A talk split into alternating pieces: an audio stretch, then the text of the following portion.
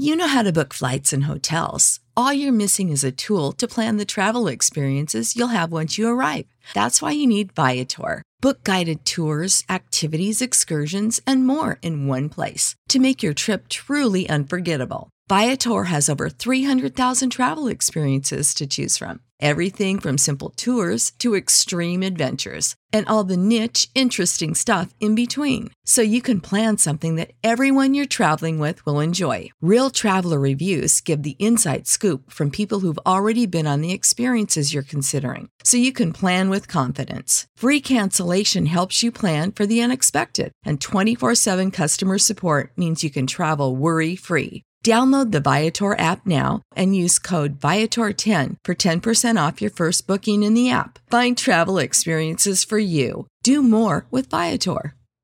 Support for this podcast and the following message come from Corient. Corient provides wealth management services centered around you. They focus on exceeding your expectations and simplifying your life. Corient has been helping high achievers just like you enjoy their lives more fully, preserve their wealth, and provide for the people, causes, and communities they care about. As one of the largest integrated fee only registered investment advisors in the U.S., Corient has deeply experienced teams in 23 strategic locations. Corient has extensive knowledge spanning the full spectrum of planning, investing, lending, and money management disciplines. Leverage Corient's exclusive network of experts to craft custom solutions designed to help you reach your financial goals, no matter how complex they may be. Real wealth requires real solutions. For more information, connect with a wealth advisor today at corient.com. That's C O R I E N T.com. Corient.com.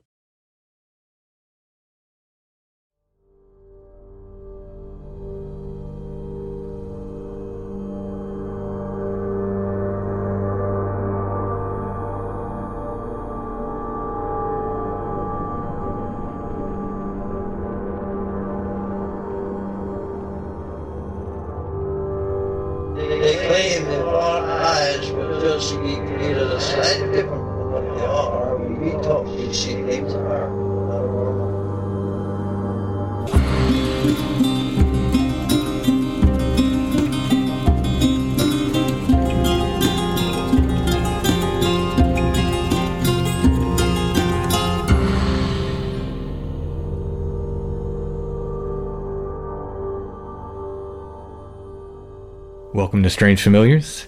If you've seen something strange, something paranormal, a cryptid like Bigfoot, a ghost, a UFO, and you want to share your story, you can email us strangefamiliarspodcast at gmail.com. Seven huge boxes arrived with copies of my art book, Apparitions, Illustrations of the Other, so they are here. If you pre ordered it, we will be sending them out in the order in which we received them but we have started the process of sending them out at least. If you want to go ahead and check out that, you can find it at our Etsy store. Shop name is Lost Grave, or you can just look up Strange Familiars. It should come up. Or you can look up my name. I think it should come up under that as well. Do you still have the video up where you can actually page through it? Yeah. Okay. Yeah, there's a video on YouTube and our YouTube channel where you can look through it. It's also at strangefamiliars.com. There's a place where you can order the book and on Etsy. The video's up on Etsy as well, so people can kind of see it as we flip through it there. Apparitions, illustrations of the other. It's available now. Any copies that get ordered from us come signed. You don't even have to ask. I'll sign everything, every one of them that we mail out. Right now, it's not on Amazon. I'm trying to get it on Amazon, of course. We want it on Amazon. We want people to be able to get it there, but right now it's not because of COVID and stuff. Their warehouses aren't taking new books or something, something like this. There's some kind of thing like that going on. Right now, the only place to get it is directly from us. So please go ahead and order that if you're interested in my artwork. Have you thought about getting your own van to drive it around? Yes. yes, I have. It'll be at uh, American Daydream Antiques in York as well, probably by the weekend. If anyone's local and they want to pick it up there. All right. Tonight, as promised, Allison is leading us back into history. The pressure's on. it is.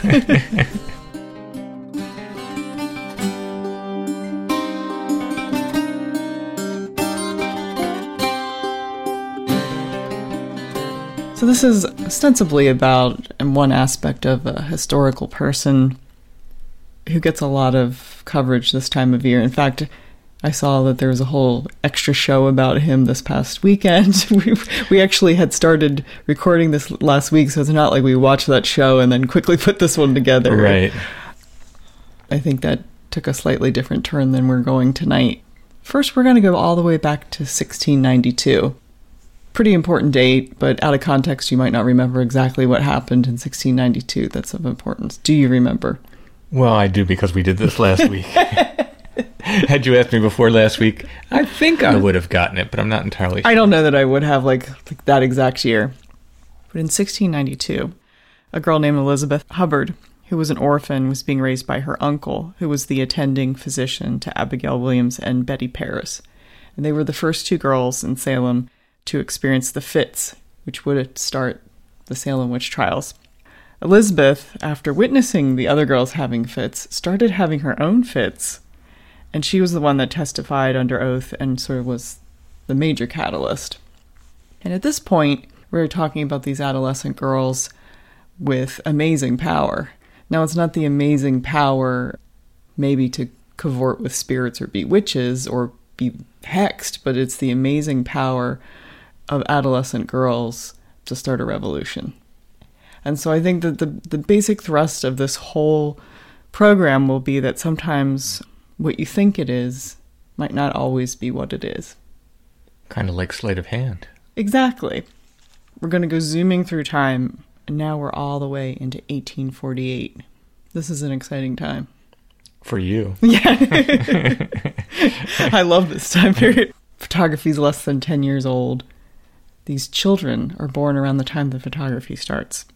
Girls, rural New York, Arcadia. Kate and Maggie Fox start cavorting with a spirit in their room named Splitfoot. Now, what would you think, Splitfoot? Reminds me of hooves. Yeah, seems devilish, doesn't it? Yeah. They start hearing these knocks and then they learn to communicate with the knocks. And then, unwittingly, start the entire spiritualist movement. Wow. so I think, I, I don't know if. Um, I knew the Fox sisters were kind of heavily involved, but I didn't know they were sort of the genesis. They are. And they're living um, in Hydesville, New York. After this starts happening, they're sent to live with uh, relatives in Rochester and they become part of this sort of radical Quaker community. And what I was not really immediately aware of was that uh, spiritualism was also part of incredibly progressive politics. So a lot of people who fell into the spiritualist movement were Quakers and just progressives, anti slavery abolitionists, the early women's suffrage movement. So the girls start having these, um, what would you say, conversations with Splitfoot in March of 1848. So a few months later, just basically a little bit down the road, there's this huge convention called the Seneca Falls Convention. If you're a little rusty on history, which, you know, or you're just not into that particular time period, this is basically the first women's suffrage convention, basically the first women's rights convention in the United States, sort of born of the uh, anti slavery conventions that had been happening worldwide. So what year is this? This is 1848. 1848. Yeah, it's That's still, early. Yeah, I it still took another 72 years for women to get the right to vote. Yeah. Yeah, you got to start early. so this is the important convention where like Elizabeth Cady Stanton and Lucretia Mott and uh, Frederick Douglass are all in attendance. This is all happening precisely in the location where these two girls have started a whole sort of quasi-religious movement. Super interesting. Yeah, so while this is not for me to personally debate spiritualism, I feel like that's kind of irrelevant to this actual topic, but I love the idea that this is a time when these girls were listened to, and it's happening at the same time that women are finally starting to be recognized and listened to on a wider stage. Yeah. And it's happening all within this tiny little area and this tiny little movement of very progressive Quaker people. That is what I find probably more interesting than the sad realization that later on in life, one of them admits that they basically were cracking their toes and had fooled everyone into what became the spiritualist movement. Now, by that point, it was so entrenched. I mean, by the time uh, one of the sisters recants in the 1880s, we've had 30 years of spiritualism. We've had the Civil War. People are already married to this idea that connection with the other is real. And it's also a pretty heady time scientifically. So it was seen more as part of science proving that you could communicate with another world. It wasn't so much a, a secular, I mean, it was more of a secular idea than it was a spiritual slash religious idea. I even found the story, which I was not for, aware of, of the Edmondson sisters, who were, this is the same year, but in November of 1848, who were two enslaved teenagers who made their escape on, on the schooner the Pearl and became darlings of the anti slavery movement. And this is all happening in the same year. So I felt like I found all these examples of like teenage girls, while they might not have this amazing spiritual power to, um, you know, vex people or, or talk to the dead, they are finally having a modicum of, of actual power. And it's starting in, in small measure. Right. There's like a like a swell. There's a swell. So I feel like it's sort of irrelevant whether spiritualism is real or not in in this story. Right. And, you know, I'll just say because it's strange familiars, sometimes with this stuff, you fake it till you make it. Mm-hmm. Sometimes creating hoaxes leads to really, really strange stuff with people. So the fact that we're going to be talking about them sort of debunking it themselves or even other people debunking it later I think that's irrelevant. doesn't necessarily Yeah. mean that, that there's no power to this or no reality to this movement. Yeah, and, and to say, I mean, there there is even some issue with her debunking, which she later recanted, and a lot of what swirled around that aspect of her poverty at the time and her marrying someone who was Catholic and then having a readjustment based on her new religious faith and her alcoholism. You know, everything is pretty nuanced. Mhm. Yeah. I am always fascinated with what we find at the time of what people th- thought of these things. So I wanted to read a newspaper article called Rochester Rappings. All right. No, This is not about a new hip hop group from, No, from this Rochester. is not. And this is actually was in a local paper, the Lancaster Examiner from 1851. Rochester Rappings exposed. Doctors Flint, Lee, and Coventry of Buffalo unite in a public statement that they have detected the mode in which the sounds known as the Rochester rappings are being produced. Mrs. Fish and Miss M. Fox, the two elder sisters, being, it seems, now in Buffalo, where the doctors have witnessed the manifestation. They say that the sounds are produced by a partial dislocation or cracking of the knee joints, of course, subject to the will of the medium. They say, without entering at this time into a very minute anatomical and physiological explanation, it is sufficient to state that the muscles inserted into the upper and inner side of the bone of the leg, the tibia near the knee joint, are brought into action so as to move the upper surface of the bone just name laterally upon the lower surface of the thigh bone, giving rise, in fact, to a partial lateral dislocation. I think they're just cracking their. this is affected by an act of the will without any obvious movement of the limbs, occasioning a loud noise, and the return of the bone to its place is attended by a second sound. Most of the Rochester rappings are also double. It is practical, however, to produce a single sound by moving the bone out of place with the requisite quickness and of allowing it to slide slowly back, in which case it is noiseless. The visible vibrations of articles in the room situated near the operator occur if the limb or any portion of the body is in contact with them at the time the sounds are produced. The force of the semi dislocation of the bone is sufficient to occasion distinct jarrings of doors, tables, etc., if in contact. The intensity of the sound may be varied in proportion to the force of the muscular contractions, and this will render the apparent source of the rappings more or less distant. In reply to this, Mrs. Anne. Fish and Miss Margaretta Fox come out with a card which reads as follows We observe by a communication in the commercial advertiser that you have recently made an examination of a highly respectable lady of the city, by which you have discovered the secret of the Rochester impostors. As we do not feel willing to rest under the imputation of being impostors, we are willing to undergo a proper and decent examination, provided we can select three male and three female friends who shall be present on the occasion. We can assure the public that there is no one more anxious than ourselves to discover the origin of these mysterious manifestations. If they can be explained on anatomical and physiological principles, it is due to the world that the investigation be made and that the humbug be exposed. As there seems to be much interest manifested by the public on this subject, we would suggest that as early an investigation as is convenient would be acceptable to the undersigned. This has a plausible outside show and will no doubt take in many of the unwary ones Provided we can select three male and three female friends who shall be present on the occasion, this proviso means mischief, we apprehend. It is to the presence of friends of the rapper selection that so much of the wretched dupery we have succeeded in exposing of late has been owing. When we underwent the attempt of these same ladies to humbug us into a belief of this impostor, one of the friends present was Leroy Sunderland, who is now rapping on his own account in Boston, and of whose interview the other day with the spirit of Shadrach Barnes' sister Ellen Perkins we published an account. Mrs. Fish and Miss Fox invite a proper and decent examination. Let them stand on a mahogany table in the center of a room, shoeless and stockingless, with no expert in the rapping mystery but themselves in the room. Let the judges, who must be unprejudiced and known to be so, be sure to this point, and then let them communicate with the spirits by rappings or knockings if they can, or with the same modification as to the character of the judges and the persons present. Let them submit to having each of them her feet held in the hand of an unprejudiced judge, and in that position successfully invoke the sound.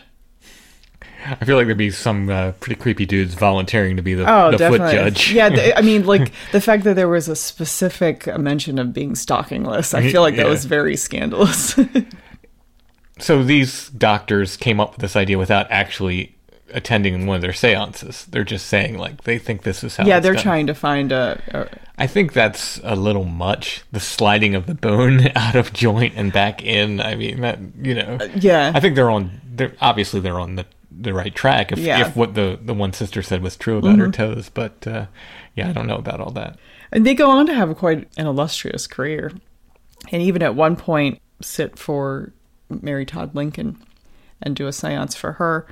And that's how they start learning, er, earning their living doing seances. Eventually, the, the actual cottage that they grew up in is shipped across Lake Ontario to Buffalo and trucked to Lily Dale and reassembled. Oh wow. So they really are kind of like, you know, for those who may or may not be familiar with Lily Dale, it's the the spiritualist town, which is still active in spiritualism. And people are still visiting Lily Dale, like famous people, and, and it's kind of a town of I have never been there, but I assume it's a lot like Gettysburg and Salem in that it has a real kind of ghost economy. Yeah, yeah. In 1888 is when Margaretta recants her early days. But by that point, when you've seen Mary Todd Lincoln, So did they sit for Mary Todd Lincoln post uh, assassination? after the death of her second son, Okay. it becomes then part of the baggage that her son uses to uh, commit her later. Ah. yeah, I was going to ask if there was if this was uh, around the time that. Uh, But it sets this precedent for people who are seeing science as a way to connect with lost loved ones. After the horror of the Civil War, spiritualism grows to great promise. There's the possibility that science could give them another chance that maybe religion can't. Around the time of the Civil War in England, a, a ghost club starts in 1862, and among the members are like very famous people over the, the course of years. So these aren't the original members mm-hmm. necessarily, but among them are Charles Dickens, Sir Arthur Conan Doyle, Yeats, and Colin Wilson. So th- these are people who are prominent features in, in the paranormal world for years to come yeah. and they're interested in finding out whether ghosts are real or not and they start doing paranormal investigations so they're they're an early version of strange familiars. I was going to say, did they have a podcast? probably i i can see that colin wilson i could see him not too much later the focus the real focus of our story tonight is born and that is harry houdini. He's not born as harry houdini because being america you have to assimilate by eliminating any stretch of what you once were to become an american well, that was more of a stage name, though, wasn't it? it was and then it was an homage to previous magicians but it was also a way to eliminate his jewishness he was born in hungary and arrived in the united states when he was just a little boy his father had gone ahead of the family to appleton wisconsin which is to me seems like an odd place to look for i don't know about the jewish population in the midwest at the time but appleton wisconsin seems remote on a general level i don't know what the need for a rabbi in that area would have been So his father's a rabbi. yeah, his father's a rabbi. And he yeah. goes to Appleton, Wisconsin to look for to look for work. Yeah. congregation. Yes, he leaves uh, Budapest. Yeah, I, I, I don't know. I mean, maybe there was a flourishing Jewish population in Appleton, Wisconsin at the time. In 1878, Yeah, yeah, I, I really I don't, know. know. I, I it doesn't seem likely, but mm, it's yeah. possible. Yeah, I mean, there. Or maybe he was looking to establish one. Maybe he was looking to establish one.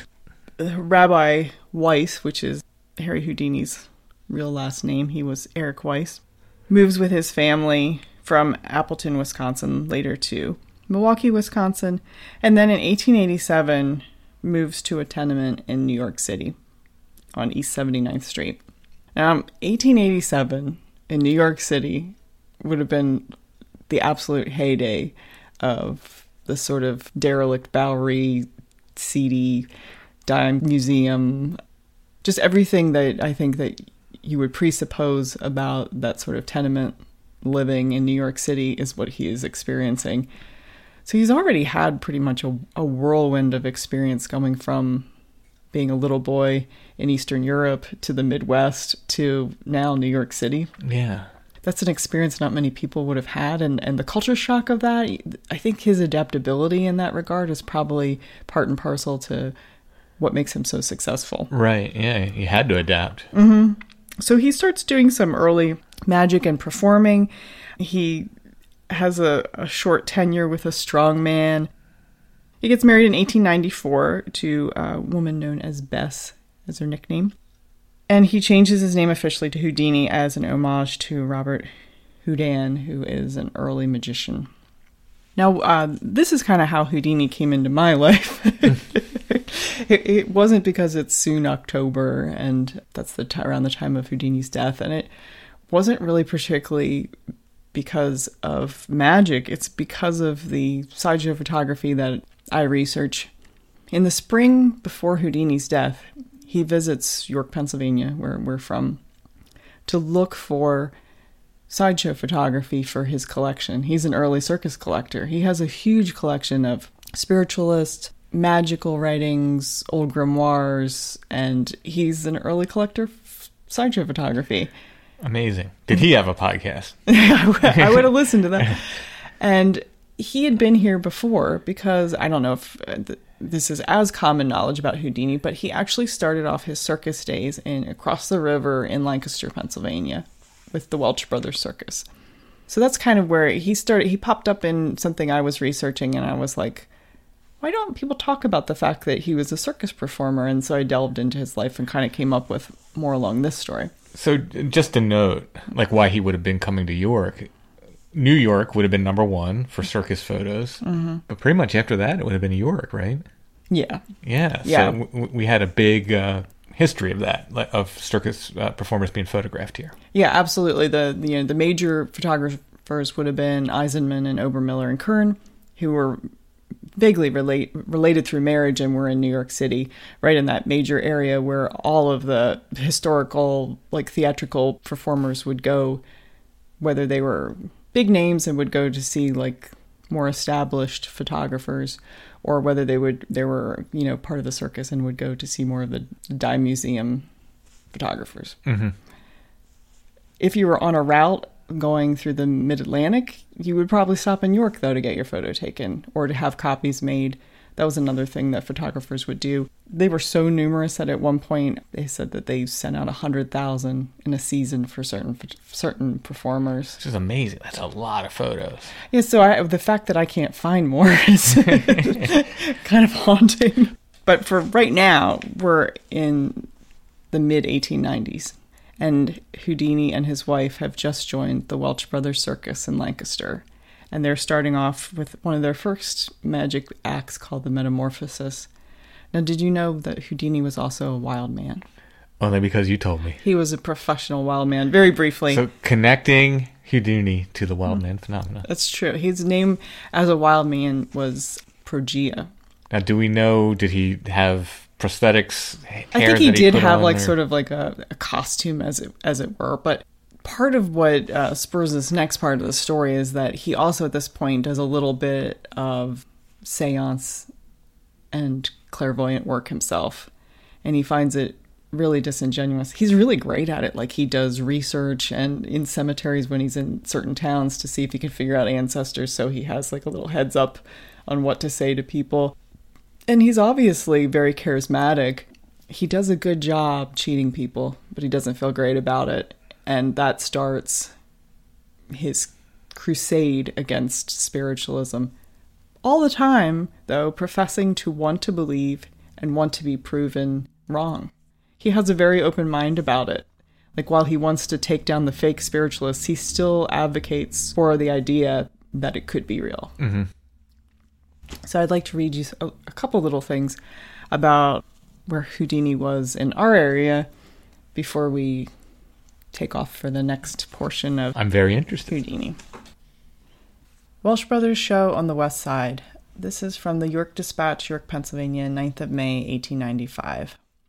The Welsh Brothers circus tents have been removed to the corner of Newbury Street and West College Avenue, where a performance was given this afternoon and another will be given this evening. There will be performances every afternoon and evening this week at this place. There's some excellent new attractions with the show this year.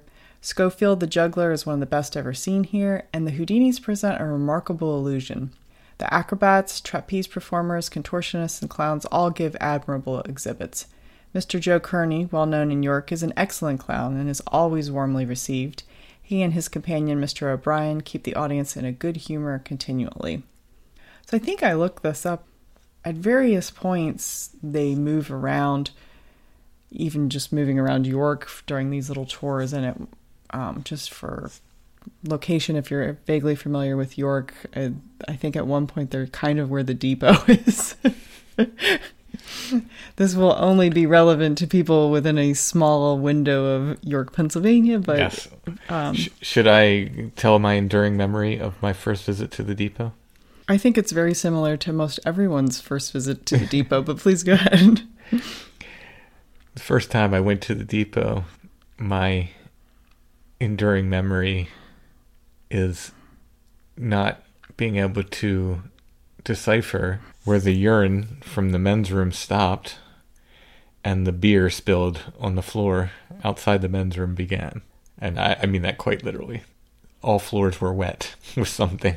I always remember wanting to wear shoes with a little bit more of a sole on them than you might normally. Raise up a little bit. Yeah, and I, I, th- I, said this is one of those old clubs that just from years of paneling and smoke that it became load bearing at some point, and and just okay. I think the smoke filled paneling was keeping it. Yeah, if if you were like nicotine starved, you could probably scrape that paneling mm-hmm. and and smoke it and get enough nicotine to, to get you by. And at one point, it was called uh, the Brooklyn Alley Depot because it, that's actually a tiny little disused alleyway from the turn of the century called the Brooklyn Alley.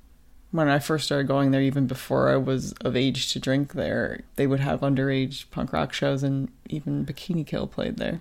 So, so there. What I'm taking from this mm-hmm. is that Harry Houdini played the Depot.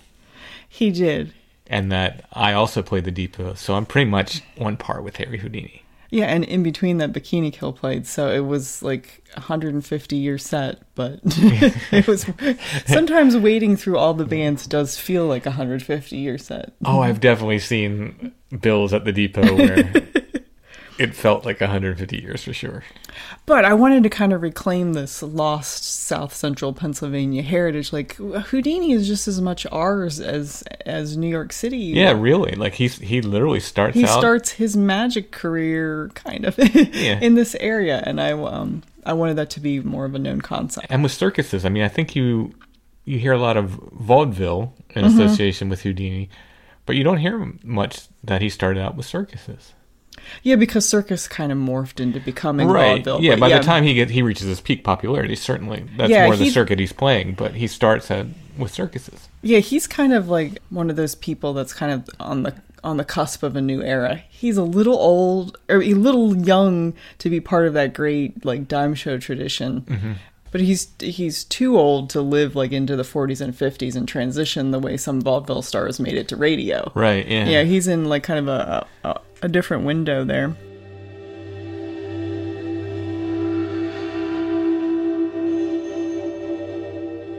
You know what's pretty wondrous and magical? What's wondrous and magical? Puppies. You're absolutely right. There's no fraud in that. No humbug in puppies. No humbug in puppies. It's just pure love. If you have a puppy and you're having problems with your puppy. Even that sounds adorable. I know, right? Like puppy problems. Puppy problems. if they're mouthing and biting, if you're having trouble with potty training, fear and nervousness, barking, if they're chewing on furniture or shoes or other things they shouldn't be chewing on, if you need help with crate training, hyperactivity issues, leash training, and more, 90 Days to the Perfect Puppy can help you. They have a relationship based approach that helps you and your puppy become perfect for each other. 90 Days to the Perfect Puppy has online sources like video lessons, a secret Facebook group, one on one options are also available. Go to sithappens.us, look for that 90 Days to the Perfect Puppy link at the top of the page. Let them help you understand how your dog thinks and apply proactive training methods so you and your puppy can become perfect for each other. Again, that's sithappens.us. Look for the 90 Days to the Perfect Puppy link at the top of the page.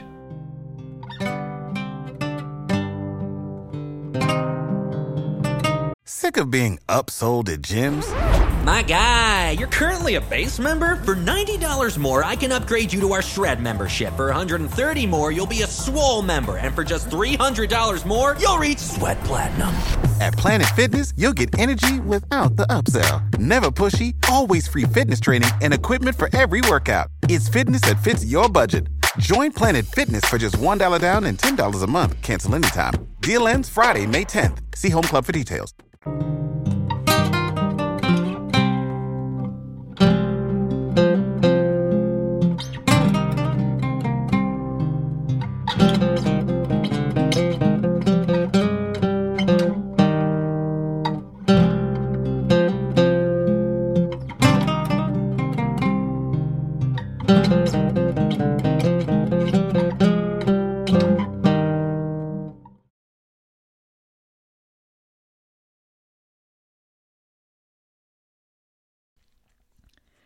So after his initial run with the Welsh Brothers Circus, he becomes manager of the American Gaiety Girls, which is a burlesque show.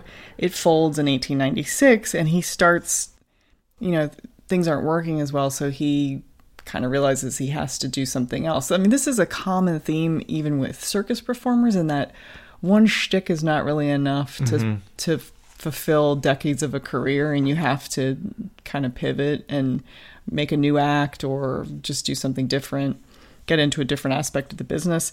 And so he starts doing these like escape routines.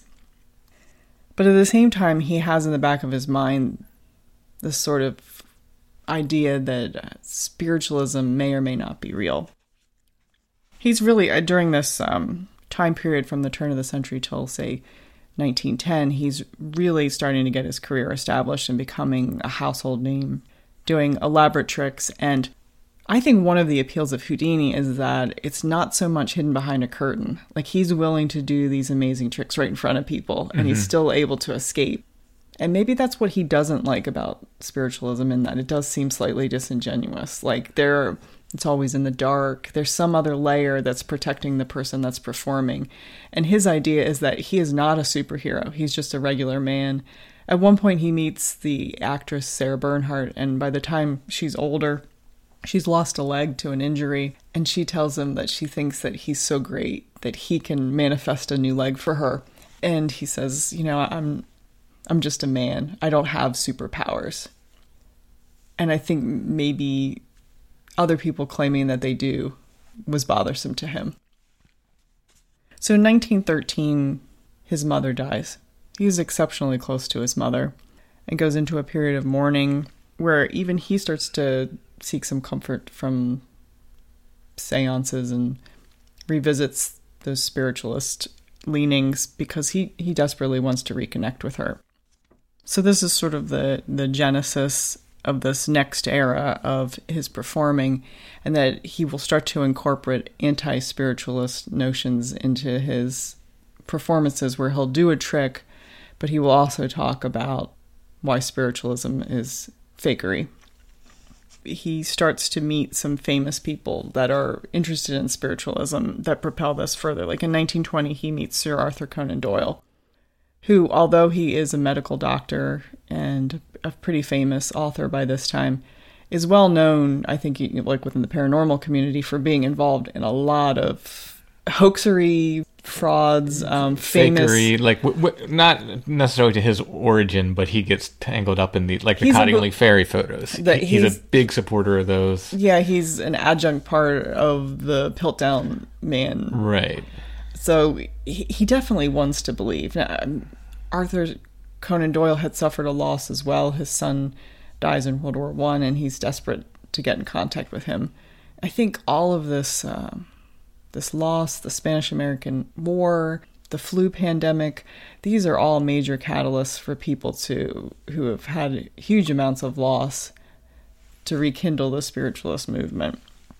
And Houdini starts attending these seances with various meetings in London. And now, even at this time, there are like celebrity mediums, mm-hmm. people who are, you know, worth more than, than your 10 cent person on the street. But for Houdini, it doesn't really matter. He's keeping an open mind, but at the same time, I think he, that there's doubts are creeping in. Mm-hmm. Later on in Houdini's career, he releases a book called A Magician Among the Spirits, which kind of relates the whole history of his friendship and disillusionment with Sir Arthur Conan Doyle and spiritualism largely.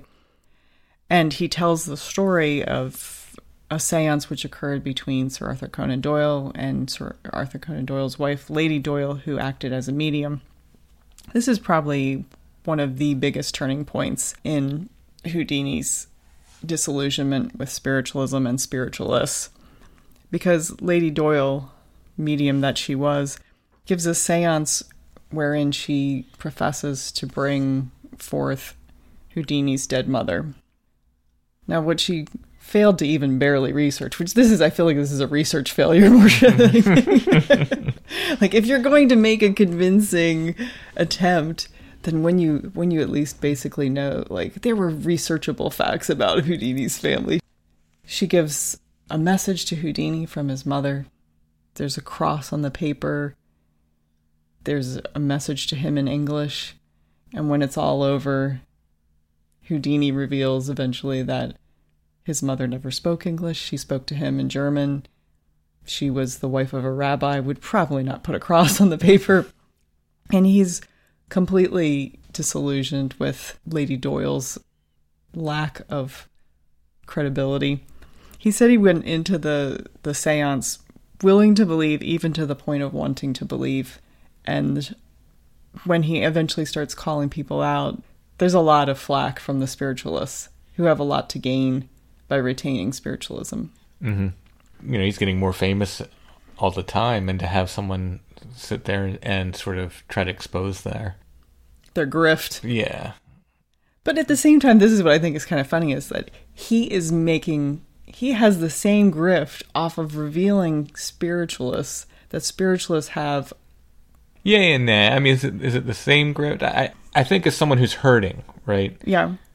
he probably felt more wronged than some like like say somebody said like you go to a medium and they're like you're gonna find buried treasure you know you, you just have to go you know down that street and, and look and you'll find the buried treasure and you don't find it you go well i dug in the wrong place or maybe whatever that you know Or later on, you start to say, well, maybe the treasure was my children all along. exactly something like this but when you're like you have this connection with this dead loved Mm-hmm. one and they're they're essentially being the mouthpiece for Mm-hmm. your dead loved one and then they're giving bad information incorrect information Mm-hmm.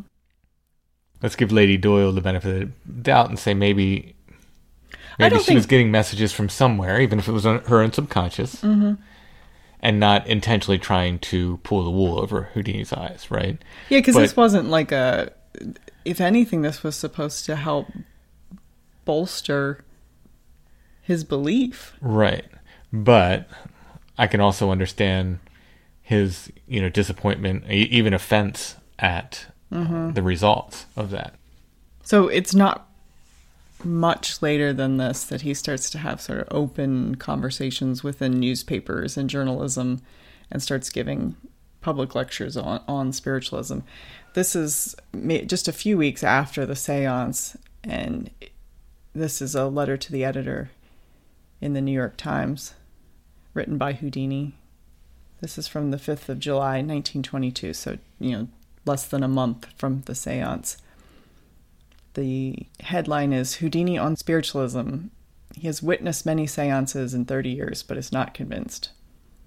I have read the letter of H. Edwards Ficken and believe it calls for an explanation on my part. I did not expose Mademoiselle Eva, the protege of Mademoiselle Bisson, and had given my promise not to do so to the Honorable Everard Feilding during the eight seances at the rooms of the Psychic Research Committee in London at which I was his guest. I gave him my word that nothing would be published by me until after the Psychic Research Committee had published its proceedings regarding its seances. They were published about a month ago, which released me from my promise, and I can now give my views publicly. I feel that it's not necessary to explain that I did not expose Mademoiselle Eva in London. In the majority of these seances, I was one of the committee to examine and hold Mademoiselle Eva in the cabinet. Each seance lasted three hours, so I had ample opportunity in the 24 hours, which were spread over a period of at least one month, to carefully note what the medium was trying to do. She positively did not do anything that would cause me to believe she was doing something which was not produced by natural means. I have made minute detailed notes of the hundred seances which I have attended and participated in on my last trip abroad, and although those present saw and heard extraordinary things, I was not convinced. I'm afraid that the greater part of things we read about in full page articles are very much like Sabinet's materialization, which is now being so vigorously denied. At the time it appeared I knew it was not possible, and having gone carefully through Schrenck-Notzing's book, all I can say is that to my belief it could not have happened, but it might have happened in the minds of some who were there, or their confidences have been betrayed. I have one of the largest libraries in the world on psychic and spiritualistic data, have personally met all the great mediums, and am yet open to be convinced. I want to put on record that I do not say there is no such thing as spiritualism, but state that in the 30 years of my investigation, nothing has caused me to change my mind. What's convenient about this is that um, a lot of these messages correspond with free publicity for other things he's doing. so he has a movie called The Man from Beyond, and he says all messages from spirits are fake. And this coincides with, with my movie, so so you can have a, a sensationalist headline, and oh by the way, go see my movie. Still done today. Hey, absolutely. In 1923, Scientific and American magazine, the one that is still in existence today, has a contest offering $2,000 to anyone who can take a spirit photograph. This isn't, you know, like a spiritualist campaign. This is this is a scientific approach to this. Right. They want to see if someone can do it. And they have a number of people on the committee, which eventually includes Harry Houdini, who's probably the most important person on the committee. So he starts to up the ante. And, you know, that last article, it's leaving room that there's a mm-hmm. possibility. Right. Yeah. This next article, Houdini calls spirit messages all fakes. This is from the New York Herald, 12th of November, 1922. Morbidness and melancholia induced by interest in psychic phenomenon threaten the health and sanity of many persons. Harry Houdini, president of the Society of American Magicians, declared this at the annual dinner of the society here. He spoke of his 25 years investigation of the subject and said he had never seen anything to convince him that there had been a single communication from the dead. I have never seen any of the mediums or spiritualists do anything or produce a single effect which I could not, through my knowledge of magic, account for or duplicate. I've had nine pacts with the dead, who, while alive, agreed with me to try to communicate with me from beyond, but each has been fruitless. He said he has worked with Sir Oliver Lodge and other scientists engaged in the study of psychic phenomena and respected them. But he added, When I demonstrate to them the secrets and reveal the methods used by mediums, and they tell me that I too am a medium, in spite of myself, I am forced to conclude that they merely do not know.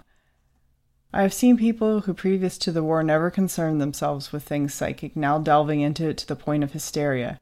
It is conducive of morbidness, brooding, and melancholia. It becomes an obsession very quickly, and I would warn against it. It's threatening the health and sanity of those who indulge in it. So he's definitely coming out a little more forceful. Yeah, he's a little it. more forceful, Yeah. and it's starting to break his relationship with Sir Arthur Conan Doyle. I mean, this is a man who saw some photos of a kid with fairies. Did you know that the picture? This is something I only recently found out. The pictures that the girls cut out to use as the fairies and the Cottingley fairies also had a Sir Arthur Conan Doyle story in them. The fact that that didn't seem obvious Oh, so they were they were illustrations used in a book, Book that, that had he, one uh, of his stories stories. in it. oh my god, I did not know that. Speaking of the the Cottingley Fairy photographs, which we've talked about before in uh, several episodes, but I know we talked about it at length in the uh, the one we were talking about that Bigfoot photograph. Mm-hmm. So now uh, a sort of war between spiritualism and, and Houdini's anti-spiritualism starts happening in the papers between Conan Doyle and himself. And they have sort of running rebuttals against each other. I mean, Conan Doyle is not, he's not a rube. He's a literate man with a lot of respectability and he's a, he's a, a medical doctor. And you would think someone who is the father of sort of modern detective novels. that's the other thing that's like when you when you use clues and science and yeah, it's it's curious to me how he could have been so easily duped. Or uh, maybe it's just for want of belief. I yeah, think sometimes. I think sometimes uh, that certainly figures into it. So Doyle challenges Houdini's statement, questions the accuracy of the handcuff king's deductions. Sir Arthur Conan Doyle, noted author and spiritualist, today took up the challenge issued by Houdini the magician in an article published in the Oakland Tribune Sunday by writing a letter to the paper questioning the accuracy of the handcuff king's deductions. Houdini declared in the Tribune magazine story that Doyle was a dupe and that he had been deceived by the Thompsons, the Welsh colliers, Thomas brothers in Cardiff, and the masked medium. Sir Arthur, in his letter written from Los Angeles, denies categorically that he was a dupe of the Thompsons, defends the Welsh colliers, alleges that he never endorsed the masked medium, and defies Houdini to produce any statement of his to this effect. If Houdini can expose fakers publicly by name, he will be doing a great good, said the noted British author. So here's his actual article. My attention has been called to an article by my friend Harry Houdini in your issue of May 29th. So, as far as opinions go, they are, of course, perfectly honest, and he has the same right to them which I have to mine. So far, also, as he exposes false mediums, he is doing the best work for spiritualism which any man could possibly do. But he is himself, in some ways, a dupe. It's easy to be duped by incredulity as by credulity. As to assertions concerning him, I am amazed that a man in his public position should make such utter misstatements, which a very little inquiry would have set right, and I will take them in order. That I was the dupe of the Thompsons in New York, so these are other mediums that they've Right, been, been yeah. investigating. There is not a word of truth to this. I went to their seance in the company of my wife, of a friend, Mr. Preston, of Mr. Stefansson, the explorer. We were all four of opinion that the proceedings were fraudulent. I said so at the time, and I put the facts on record in my book, Our American Adventure. Mr. Houdini's assertion is founded upon an absurd account published by one Mr. Hoffman, who was an interested party being a member of the circle. This account has been publicly exposed by me and Mr. Houdini, and I should know that I have complete evidence to show that I never acquiesced in the genuine nature of the proceedings, but was convinced to the contrary. Number two, that the Welsh colliers, Thomas failed signaling, but convinced Doyle that they had brought him back his son and a brother. There is not a word of truth in this. The Thomas brothers were purely psychical mediums who never brought back or professed to bring back anyone. Their performance, I only saw once, was witnessed by the chief constable and deputy chief of the Cardiff police. These police officers were not spiritualists, but fully endorsed my conclusions.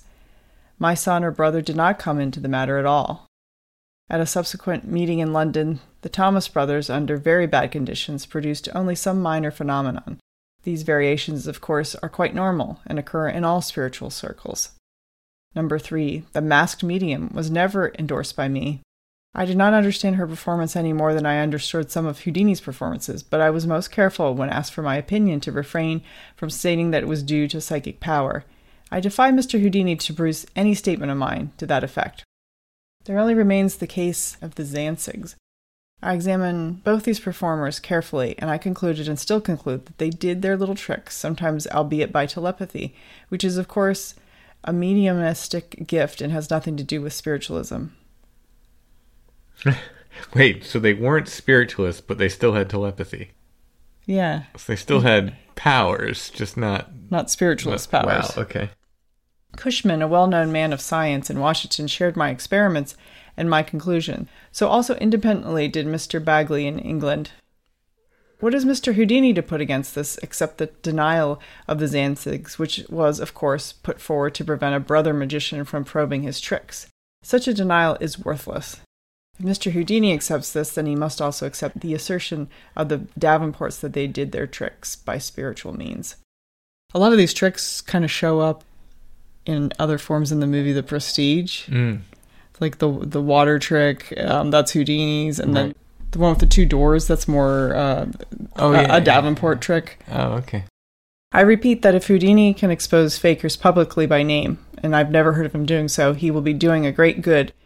If all his assertions are as wild as those about me, I would accept his exposures with a good deal of caution. Yours very truly, Sir Arthur Conan Doyle. They have sort of a, a back and forth for a while in the public and private realm. It's much more civil than people would have today. I think they wanted to maintain a friendship, but it was just fracturing beyond any sort of repair. And in 1924, Houdini uh, publishes A Magician Among the Spirits, which is sort of an expose of of his his 30 years dealing with spiritualists. That sends the end. Um, and he offers to send a copy of it to uh, Sir Arthur Conan Doyle, but the friendship ends before that. but the Scientific American study, which or contest, which I was talking about earlier, continues, and so the, the part of what Conan Doyle and Houdini were doing were just going from medium to medium, trying to find someone who could produce effects that he couldn't uh, Explain. explain. So they they've upped it at one point. Houdini even offers some of his own money. He wants to up the ante. I think he's he- not just for the publicity, but he's he's concerned that maybe there is someone out there that he's overlooking that could give us all a link to the other world. Probably the most important person he comes in contact with, medium as it were, is a lady named Mina Marjorie Crandon. Now I've I've heard people talk about how exceptionally hot she was. Like oh, really? um, I don't. I. I mean, maybe that was a mat. Maybe that was her real trick because I've seen pictures and I, you know, I, obje- I know we're not supposed to objectify women, but objectively, she wasn't all that attractive. I will be the judge of this. I think part of her appeal is that she would do things like to prove that she wasn't courting some sort of mischief. She would give her seances in like a slip with nothing on underneath it. Hmm. And at one point later on in her career, ectoplasm comes out of other areas. Yeah. Wow. But she's the, she's the wife of a, a wealthy Boston doctor, and she's like the hot commodity. She's the she's the closest thing to being able to win that prize. And Houdini goes to investigate her. They have a series of seances with her, where they put all these different like uh, almost scientific tests to her. And Houdini does something where he's sitting next to her and he's like cut off the circulation to his leg for a huge portion of the day so he could be super sensitive to her movements. And he figures out that, that it's basically all trickery. But she's in league with like, you know, the big league of spiritualists and they really don't want this to get out or for him to expose her. And so they're all working in, in concert to try to discredit Houdini. And after um, he has this big expose of her in January of 1925, she is the one who uh, eventually, through her brother, who is the one who she channels, who says that um, Houdini will die before November Of that year. of that year. So he Houdini's willing to put his money where his mouth is, and he has. This is an article that says Houdini backs fraud charge with ten thousand dollars. He wagers some he can expose spiritism of medium and Harvard professor. Harry Houdini arrived here today with $10,000 in bonds, which he has posted with city collector Mr. McMurrow as a forfeit if the magician fails to make good his challenges to Marjorie, also known as Mrs. Leroy G. Crandon, famous medium and Professor William McDougall of Harvard. I brought $10,000 with me to support my statement that Marjorie Crandon is a fraud, said Houdini, and I am here to wager Professor McDougall of Harvard his salary for one year that while he may be a good psychologist, he is no mystifier, and that he can neither explain nor duplicate my own tricks, but I will duplicate every trick which Marjorie Crandon ascribes to her so called spiritualism. She is a dangerous woman, and I believe I am doing the public a service in showing her up. Wow, that's uh, pretty bold. And she's another one of these celebrity mediums. And while she doesn't really need the money because she's married to a wealthy man, she likes the celebrity aspect. The thing that's funny about it is, even after he exposes her, um, it doesn't stop her. She goes into this new realm of like making. I, I, I guess she kind of took like animal guts and formed them into things, and then they they would see her with this physical ectoplasm coming out of her, and it's it's actually I found it really pretty gross. There's one picture of like ecto quote unquote ectoplasm coming out of her nose, but it's just sort of like guts of like innards of animals coming out of her. Wow. But it, I guess it was enough of a trick to to fool people, and she continued to have a career even after Houdini goes on to to pass away. There was a book on ghosts that I got out of the library as a kid that had a picture of somebody manifesting ectoplasm. I wonder if that was her, and that I have a very distinct memory of. Yeah, it's very physical, like in the way that other times if you see someone with ectoplasm or like some of the spirit photographs, it's very hazy. This is a very physical thing. Mm-hmm. There was not only just her reputation, but there's potentially money on the line with the Scientific American Prize, which was never awarded to anyone. And then the great indignity of it is that Houdini started reproducing her tricks and making a mockery of her. Oh, Yeah. so, but at this point, there were a lot of people who are, even if they don't see themselves as being part of a fraud, are very heavily invested in spiritualism, or at least heavily invested in spiritualism not being seen as filled with people that are fraudsters. right. Yeah. So Houdini's not making any friends in the spiritualist world. So Marjorie's uh, pretty pissed off, and she does the last thing that she's able to do. She puts a curse on him. I don't think Houdini thought that there was any legitimacy to this curse. I don't think he saw it as a self fulfilling prophecy. I'm not even sure that there's much validity to the curse, but whether purposefully or incidentally, it does come to fruition. Be careful what you curse for. Yes, exactly. this is nearly a year before he dies. An article appears in the Hartford Courant. Will Houdini die, as Marjorie said?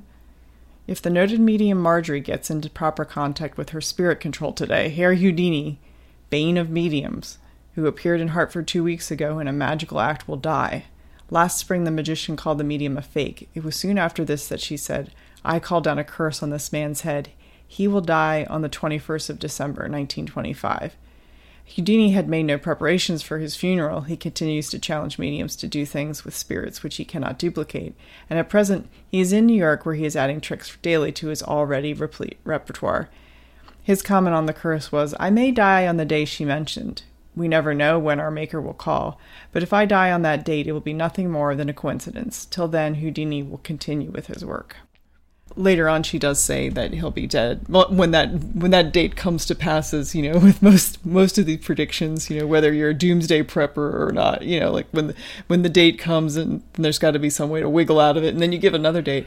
Well, the, another date was given, which is um, Houdini will be dead by November, and then he does die on uh, on Halloween of 1926. Was it Halloween? It was Halloween.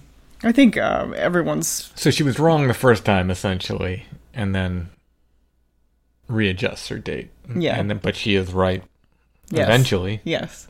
Well, it wasn't her. It was her um, brother who she was channeling. Right. Why give her the credit? Now, the program we watched sort of hinted at this idea that maybe the spiritualist hired somebody to punch Houdini. yeah, like the, like a great spiritualist mafia came along and um, Yeah, they, I think that seems unlikely, right? I mean, why are you going to punch him? Why? Why wouldn't you just- if you hire somebody to do some real yeah, or uh, there was another idea that perhaps he was poisoned. Uh, and then poisoning seems more the more in line with taking people out at that time. I Mm-hmm. mean, how many true crime stories from the past feature these, you know, quote unquote black widows who've Mm-hmm. killed a number of husbands with arsenic or whatever? I- to hire someone to punch him and hope you're going to kill him with Mm-hmm. a punch to the gut is just seems completely almost silly. Like that's you're not going to hire. Here, I'm going to hire you to punch this guy in the stomach and hope it kills him. yeah, you know why Houdini died? because he was born at a time before antibiotics. Is that really? But, you know, if he had had a peritonitis resulting from appendicitis today, they would give him antibiotics and he would be okay. He didn't go to a doctor till too late, and he was at a, lived at a time when sepsis could quite easily kill you.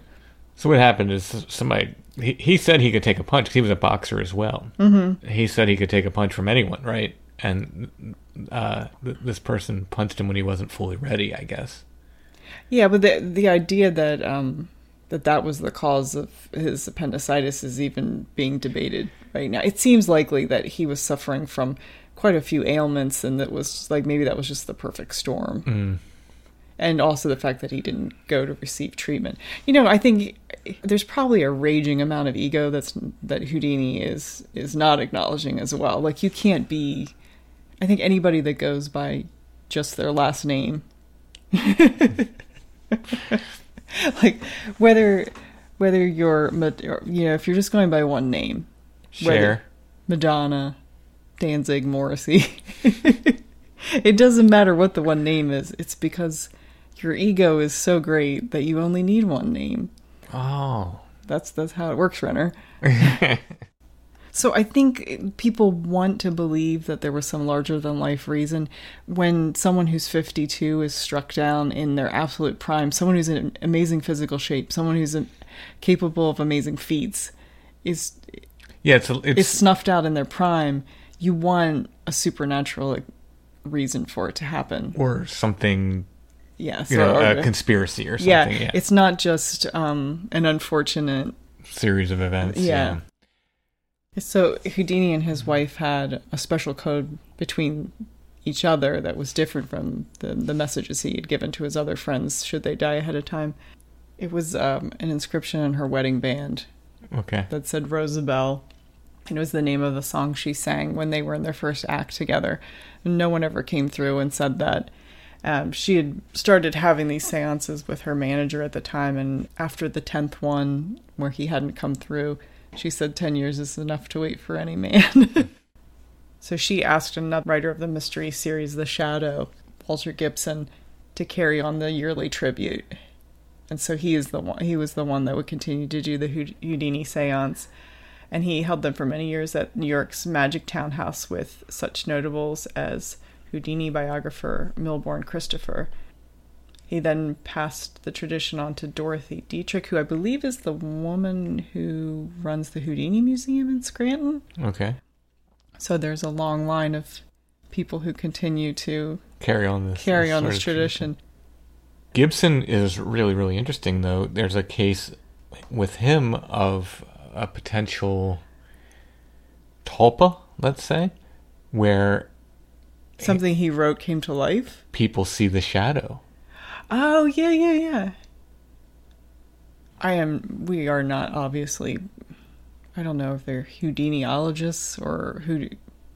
I should probably know what Houdini aficionados call themselves, but they are deep into Houdini. Yeah. People who are into Houdini are like. I I feel like a that um, trying to even do like a cursory story, which is that is all that this is is a huge disservice because there's so much literature on Houdini. Houdini kept a bunch of his own literature. He has um, part of his collection is at the Library of Congress. The other part is at the Harry Ransom Humanities Research Center, and you can access all of that or a huge portion of it online. So if you want to see the actual letters, if you want to see part of Houdini's actual grimoires and diaries and and uh, scrapbooks, a lot of that's online. It's it's a fun afternoon if you're Yeah, at the one point when you were researching this, I just said, you, you just kept saying, I, I don't think I've done enough research. And I There's, said, there's "This too is- much. There's This is the kind of topic where you literally could do a whole podcast on Houdini and keep going. You know what I oh mean? yeah, like, a weekly Houdini. yeah, yeah, yeah. And there are people who are have um, Houdini blogs and have there are several Houdini museums. He, he's a character with many facets. You really Yeah. could. So, uh, yeah, please consider this a, a brief overview of Houdini and Of his, one little aspect of Houdini. and I- his relationship to the spiritualist movement. I, but I think the, the the larger thing, the thing that's so fascinating to me is that I think this is kind of what you found out when you were researching Toad Road is that while the myth that had been purported is not based in any sort of scientific fact or, or actual history, that doesn't mean that there isn't something weird there. It doesn't mean that weird things don't happen there. Right. And I think that's kind of the gist with with this. You know, it's like while certainly people who have animal parts coming out of their noses are probably spiritualist frauds, does that negate all of spiritualism? I don't think personally that it does. Yeah, I think that uh, there's a lot of weirdness Yeah, that there's has happened of- around that stuff. That yeah, I always point to the people who make the crop circles. Mm-hmm.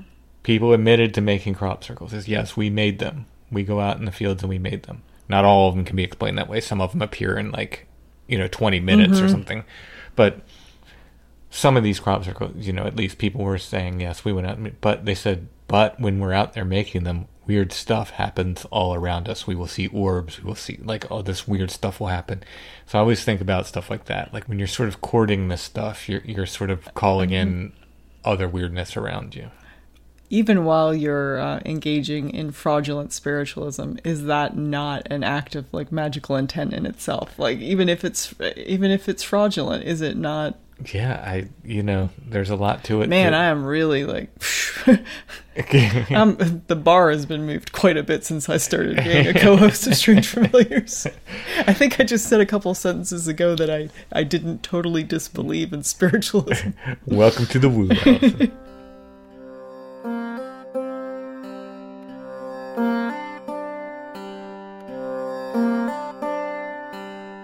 well, we did it. We hit 60 patron shows now. October's patron show, Through the Haunted Forest, part 5, I think. I think it's part 5. Chad and I returned to Michelle, had some adventures, a possible report, weird stuff. Then we go back to Bee Tree, where I've talked about on the previous patron episode, had some weird stuff. We find more weird stuff there, so it's a pretty neat episode. On site episode, I know everybody likes those. I'm not trying to do math here, but for three dollars a month for sixty shows, it's like twenty cents an episode, right? Don't make me do math. like, is it two dollars an episode? Is it twenty cents an episode? Is it? if you become a patron of Strange Familiars, patreon.com slash strange familiars, you get all 60 of those patron episodes right away. You can listen to them right away. You can spread them out over time, space them out. And we drop more patron shows all the time. We should be doing a Halloween show for patrons as well this month, so patrons should get two episodes this month. There are yearly options as well now if you just want to subscribe for a year. We're not going anywhere. Like, we, we literally are not going anywhere. we have plenty of time to do episodes. You can check out all the different options at Patreon. It's patreon.com slash strangefamiliars. If you don't like the idea of a monthly or yearly subscription like Patreon, you can make a one-time donation via PayPal. Go to the show notes under any episode, look for the paypal.me link. You can click that and make a one-time donation. Everyone can help by sharing the show on social media, by liking and subscribing wherever you're listening, whatever podcatcher you use, and by leaving us those nice five star reviews, which helps get the show in front of new potential listeners.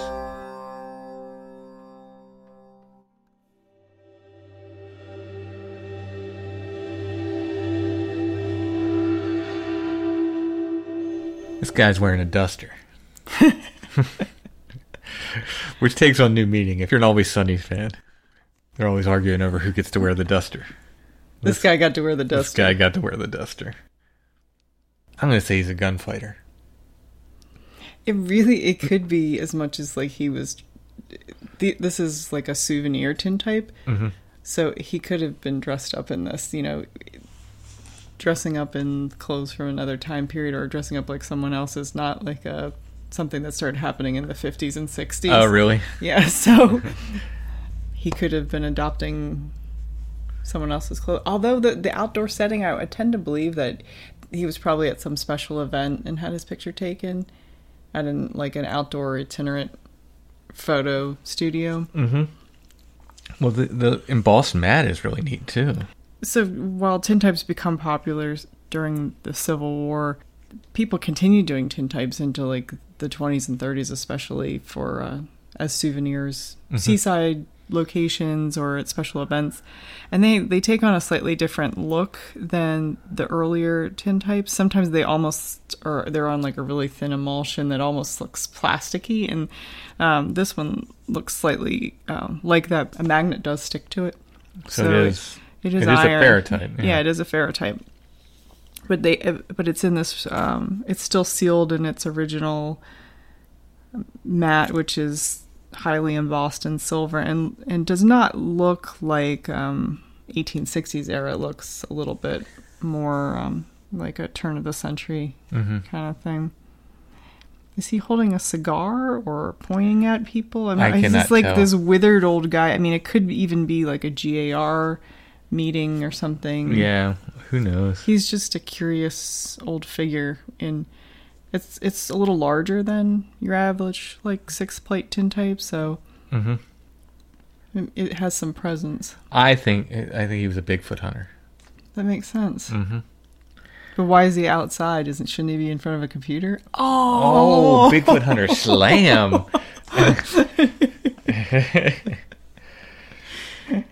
He has the duster. That's really all you need to know. Right. Yeah, it's a really cool photo. This will be our photo of the week, obviously, since we're talking about it. I will put a photo of this in the show notes. You can click on that. It'll take you to our Etsy shop where you can purchase this and other photos of the week. We still have a few left in there. Yeah, he's pretty unusual. Yeah. Classic duster. Also in the Etsy shop are Strange Familiars t-shirts with the classic Awoken Tree logo. We have all sizes right now, small through 3XL. The 3XLs sell quickly, though, so just a few of those left. Check that out. There's artwork of mine in the Etsy shop, different price ranges, from uh, cheaper pieces to more expensive pieces. You can order my book there, as I mentioned before, my new art book, Apparitions, Illustrations of the Other. You can order all my other books there as well. Where the Footprints End, Beyond the Seventh Gate, Don't Look Behind You, Bigfoot in Pennsylvania, and Bigfoot West Coast Wildman. I'm really looking forward to the time where I have so many books that I can't list them all. Oh, that would be nice. I'm I'm going after Nick Redfern. He's been writing longer than I have, so I got a lot of catching up to do. I'm coming for you, Redfern. And I hope to have more of a, a dedicated kind of strange familiars pop up store within our stand at American Daydream pretty soon. So maybe we'll even be able to bring some t shirts in there. And so if people are local and don't want to pay the postage, this would be a good way to do it and You just- support a, a really cool antique store. You pop in to American Daydream, which is on East Market Yeah, the old Lincoln Highway. in York. Across from the former Dr. Crandall's Health School, which hasn't been there since the 1930s. But it has a connection to Toad Road and Beyond the Seventh Gate. Before we go, I want to mention once more our friends at Karmic Garden. You can find them on Etsy, etsy.com slash shop slash karmic garden, or you can just type in karmic garden, one word. I'll put the link in the show notes as well.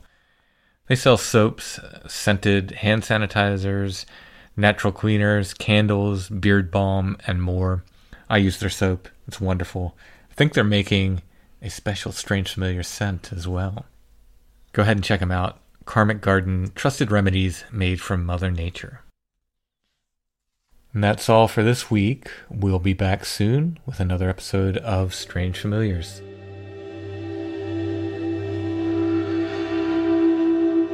Strange Familiars is a production of Dark Holler Arts, music, books, art, podcasts, and more. DarkHollerArts.com. Intro and background music is by Stone Breath. You can find more at stonebreath.bandcamp.com. We're on Facebook, facebook.com slash Strange Familiars, where you can join the Strange Familiars gathering group. And we're on Instagram at Strange Familiars. Ladies and gentlemen, in introducing my original invention, the water torture cell, although there is nothing supernatural about it, I am willing to forfeit the sum of $1,000 to anyone who can prove that it is possible to obtain air inside of the torture cell when I'm locked up in it in the regulation manner after it has been filled with water.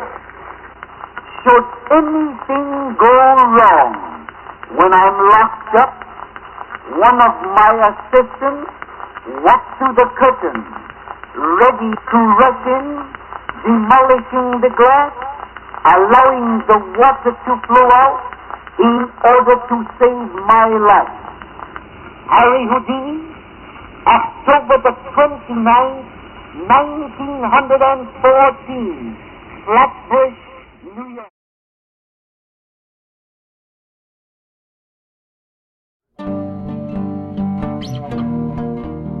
Skin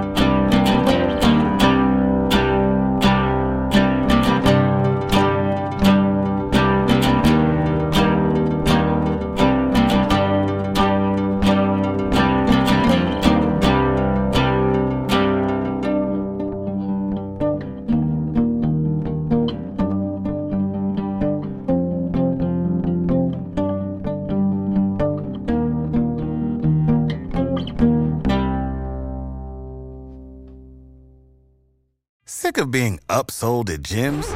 My guy, you're currently a base member. For $90 more, I can upgrade you to our Shred membership. For 130 more, you'll be a Swole member. And for just $300 more, you'll reach Sweat Platinum. At Planet Fitness, you'll get energy without the upsell. Never pushy, always free fitness training and equipment for every workout. It's fitness that fits your budget. Join Planet Fitness for just $1 down and $10 a month. Cancel anytime. Deal ends Friday, May 10th. See Home Club for details. When you need mealtime inspiration, it's worth shopping Kroger, where you'll find over 30,000 mouthwatering choices that excite your inner foodie. And no matter what tasty choice you make, you'll enjoy our everyday low prices, plus extra ways to save, like digital coupons worth over $600 each week. You can also save up to $1 off per gallon at the pump with fuel points. More savings and more inspiring flavors make shopping Kroger worth it every time. Kroger, fresh for everyone. Fuel restrictions apply.